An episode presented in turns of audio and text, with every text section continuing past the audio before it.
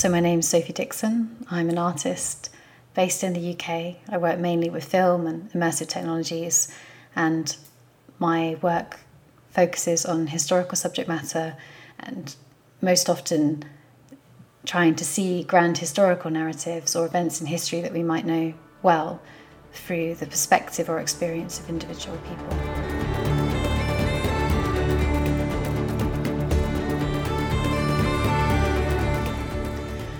So, Grace was a film commissioned by Arts and Heritage and the Grace Darling Museum in 2021. And it's a 10 minute long film installation. So, it was shown at the museum on three large scale screens that create this very immersive environment.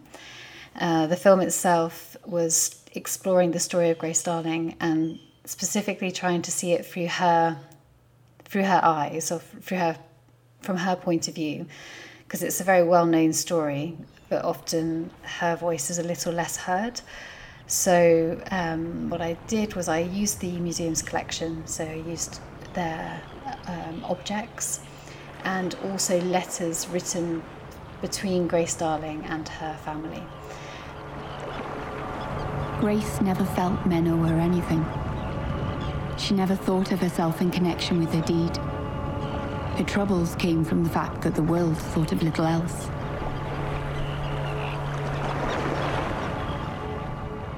The Grace Project was hugely inspiring for me for, for many reasons. Um, obviously, it's it's a very well known story. Um, there's lots of complexity to it. I have been brought up on these islands.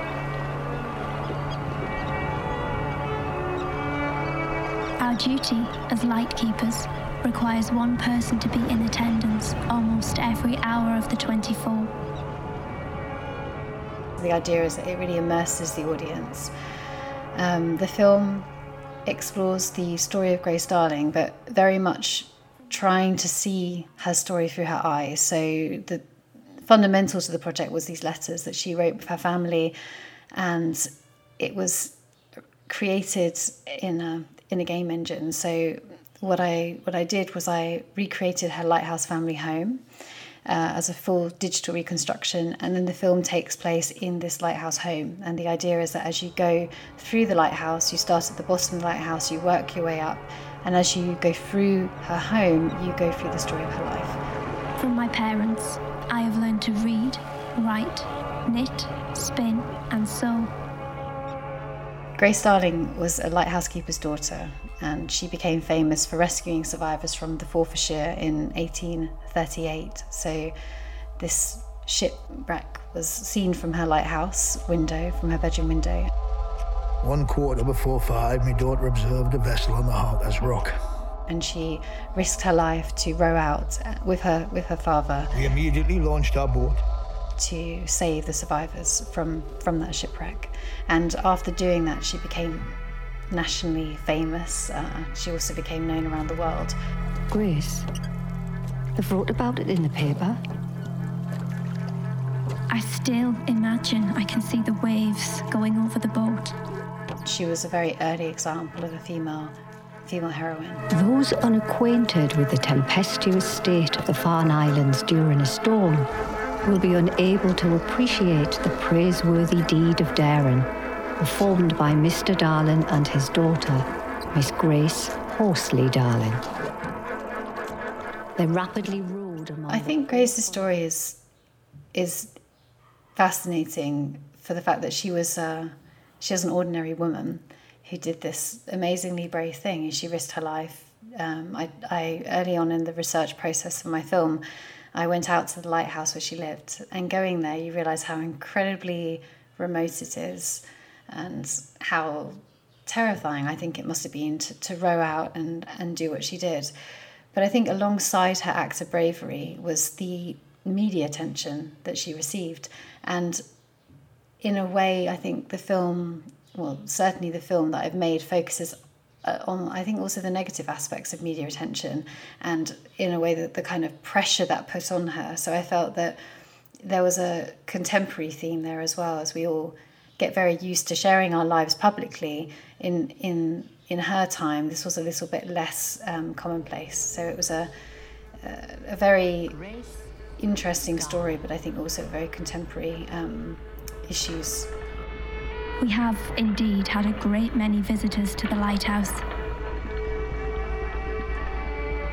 Over the past 12 days, myself and my daughter have set no less than seven portrait painters. So certainly what I tried to do through the research was to really, I think, take materials and information that maybe was out there in the museum or could be found in the archive, but make it more readily accessible and, and tie it into a into a story.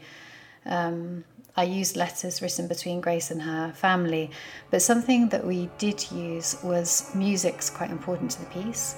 And Grace Darling's father has a sort of hand-written manuscript of violin music that he would have played in the lighthouse itself. So, working with sound artist, musician, Kathy Alberici, we took the violin notation and then played that music and wove it into a, a soundscape for the film itself. Everything in the film is taken from uh, the Northumberland archives, letters written between Grace Darling and her family, models in the museum. Everything was was was based upon research that was carried out um, over the course of about a year. We also took objects from the museum, so phys- physical objects that are in display cases, and then I used a process known as photogrammetry, where I took hundreds of photographs of the objects and then created these highly realistic 3D models. So then, when I came to making the film inside a game engine or digitally, I could take those objects and show them in situ in her family home. Some of the objects that I included were wooden cots that Grace Darling would have used as a baby. Um, there was also a marble bust of Grace Darling, and there were other objects that were hand modelled, things like clocks and books, and there were lots of little details. So in the film itself, you sort of see a selection of objects, but actually throughout the entire lighthouse, all these tiny details, um, some directly from the museum and some based on a drawing of Grace Darling's lighthouse home um, shortly after she rescued survivors. Grace, Grace. Darling. Heroine, heroine, heroine. I came to the project with with this image in my mind of Grace Darling as being this incredibly brave woman. There's, there's a, a, very famous painting of her, I think it's one of the best known, where she's on her own in a, in a boat rowing out against the, the sort of stormy seas. But the more I read about her, researched, uh, the more I learnt about her, the more I dug into her letters and her story, the more I realised that she was an ordinary woman who did a very brave thing. And I think she became more more like someone you might know in a sense through the research. So in her letters, you see that there are things that she is worried about or things that she didn't necessarily enjoy as part of her fame and in a way that humanized her. Dear father and mother, as I cannot write you a long letter this time, please God, in a little time, I will write you a long one. Your loving daughter, Grace. I think Grace Darling would be tremendously supportive of the RNLI. I mean, she risked her life to save people at sea. So the fact there are other people doing exactly the same today, I think that would resonate with her greatly.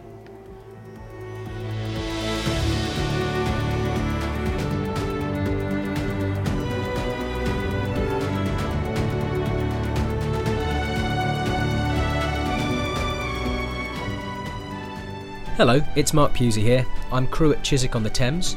If you want to hear more stories from the RNLI's 200 Voices collection, then head to rnli.org slash 200 voices or subscribe to the RNLI wherever you get your podcasts. Thank you for listening.